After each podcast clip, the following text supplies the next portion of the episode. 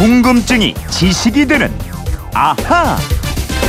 네, 재미있게 듣다 보면 지식이 차곡차곡 쌓이는 궁금증이 지식이 되는 아하 휴대폰 뒷번호 5125님이 요즘 언론에 청와대가 자주 나오는데 청와대라는 이름은 누가 붙였나요?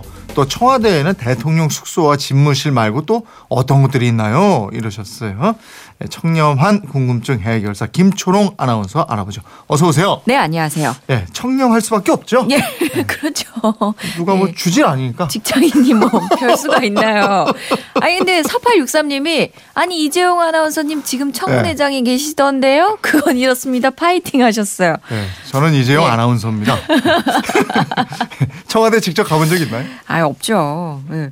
가볼 일이 견학 이런 것도 혹시 있는지 모르겠는데 가볼 일이 없, 아, 없었어요. 그렇군요. 예. 요즘 많은 분들이 궁금해하는 곳 중에 하나죠. 이 청와대 청기화로 지붕을 얹은 건물 이런 뜻이잖아요. 예, 예. 그 한자로 풀을 청자에다가 기아와 건물이나 뭐 관청을 뜻하는 돈대 대자를 씁니다.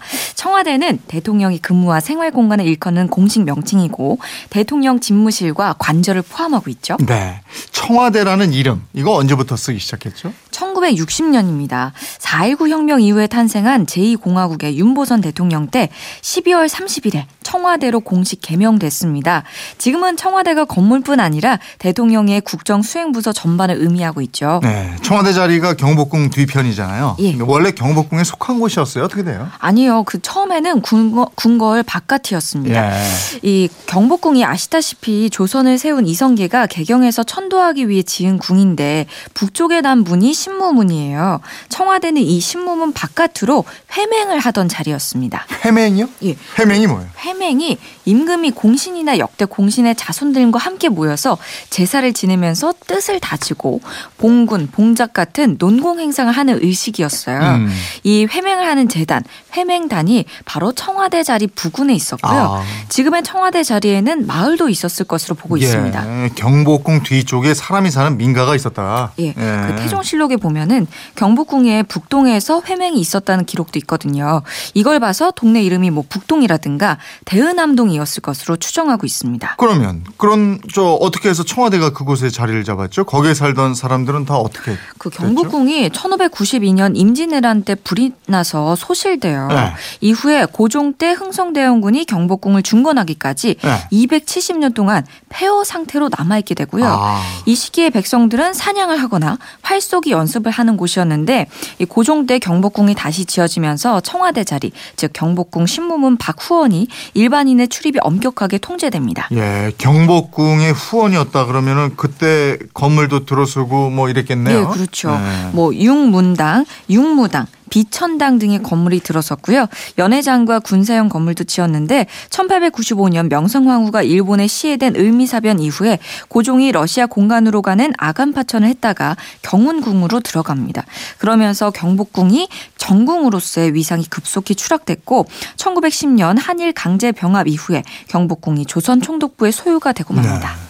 조선 총독부가 경복궁 건물에다가 총독부 건물을 짓잖아요. 예, 예. 김영삼 정부 때 철거됐 던 그 정부 중앙청사 건물 예? 맞습니다. 네. 그러니까 조선 총독부가 경복궁 부속 건물을 이용하거나 많은 건물을 헐고 그 자리에 가건물들을 지었다가 1926년 새 총독부 건물을 짓습니다. 음. 이 건물은 1945년 해방 이후로도 존속이 되면서 정부 관리들이 근무하는 중앙청과 국립중앙박물관 등으로 사용이 되다가 1996년에 철거됩니다. 네.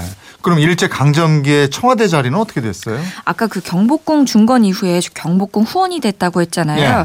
이 시간이 흐르면서 폐허가 됐다가 1929년 조선 총, 총독부가 통치 20주년으로 개최한 조선 박람회가 이 경복궁과 옛 후원 자리에서 열리면서 대부분 철거됐고요. 음. 한동안 공원으로 남아있던 이 자리에 1939년 조선 총독부 총독의 관사를 완공했습니다. 네. 그리고 이 관사 일대를 경무대라고 불렀습니다. 아, 경무대면은 이승만 대통령이 살다가 4.19 혁명 때 물러난 그곳이죠? 예, 그렇습니다. 이 해방되고 일제가 물러난 뒤에 미군정이 들어섰는데 최고 책임관인 하지 중장이 총독 관사를 그대로 이어받아서 관사로 사용해요. 네. 이 건물은 다시 대한민국 정부로 인계돼서 이승만 초대 대통령의 집무실 겸 관주로 이용이 됐고 또 명칭도 경무대를 그대로 사용합니다.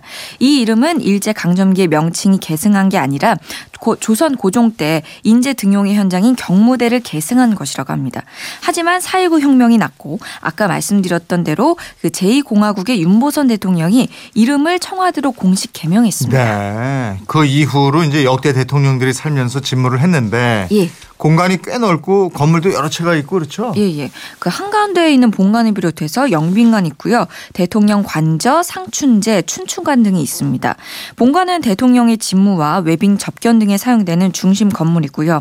일제 때 건물을 계속 쓰다가 1991년에 신축이 됐고 약 15만 개의 전통적인 청- 한국 청기화를 올렸습니다. 예, 영빈관 여기는 외국 국빈들이 방한했을 때 행사 개최하고 이러는 건물이고요. 예, 그 청와대 정문 왼 쪽에 있는 건물이 영빈관입니다. 효자동 치안센터에서 가장 가까운 곳이 영빈관이고요. 네. 대통령 관저는 본관의 오른쪽 뒤편 가장 깊숙한 곳에 있는데 음. 본관과의 거리가 직선으로 500m, 차로 2, 3분 정도 걸려요. 관저는 대통령과 그 가족이 생활하는 전용 공간인데 원래는 본관 2층에 있다가 1990년에 새로 지었습니다. 네. 또 대통령 비서들이 근무하는 공간도 따로 있죠. 예, 대통령 참모 들이 근무하는 곳 위민관인데요. 본관의 오른쪽 관저의 앞쪽에 위치하고 있습니다. 네. 상춘제라고 외국 귀빈에게 우리나라 전통 가구를 소개하거나 의전 행사를 위한 목적으로 사용되는 건물이 있고요. 대통령이 담화를 하거나 기자회견을 할 때 이용하는 건물이 춘추관입니다. 네. 청와대 출입 기자들이 이곳에 머물면서 기사를 쓰고 취재를 합니다. 음, 미국의 백악관이라든가 아니면 다른 대통령 집무실에 비해서 청와대는 업무 공간이 너무 떨어져 있다 이런 지적도 많잖아요. 네, 사실 백악관이 대통령 집무실과 비서실, 보좌관실, 대변인실이 모두 한 층의 좁은 복도 사이에 몰려 있다 그래요. 음. 영국 총리 관저가 있는 다우닝가 10번지도 마찬가지고요. 그래서 보다 민주적인 소통을 하려면 특히 본관과 비서동의 거리를 좀 더 가깝게 재배치해야 한다 이런 목소리도 예. 꽤 있습니다. 그러니까 터를 옮기거나 뭐 이름을 바꾸거나 건물을 재배치하는 거 이런 것도 아이디어가 될 수 있겠지만 사실 더 중요한 거는 어떤 마음으로 일하느냐 이게 아닌가 싶습니다. 그럼요. 왜 아니겠습니까? 가장 중요한 게 마음이죠. 마음. 5125님 궁금증 풀리셨습니까? 저희가 선물 보내드리겠고요. 궁금증이 생기면 또 보내주십시오. 지금까지 궁금증이 지식이 되는 아하 김초롱 아나운서였습니다. 고맙습니다. 고맙습니다.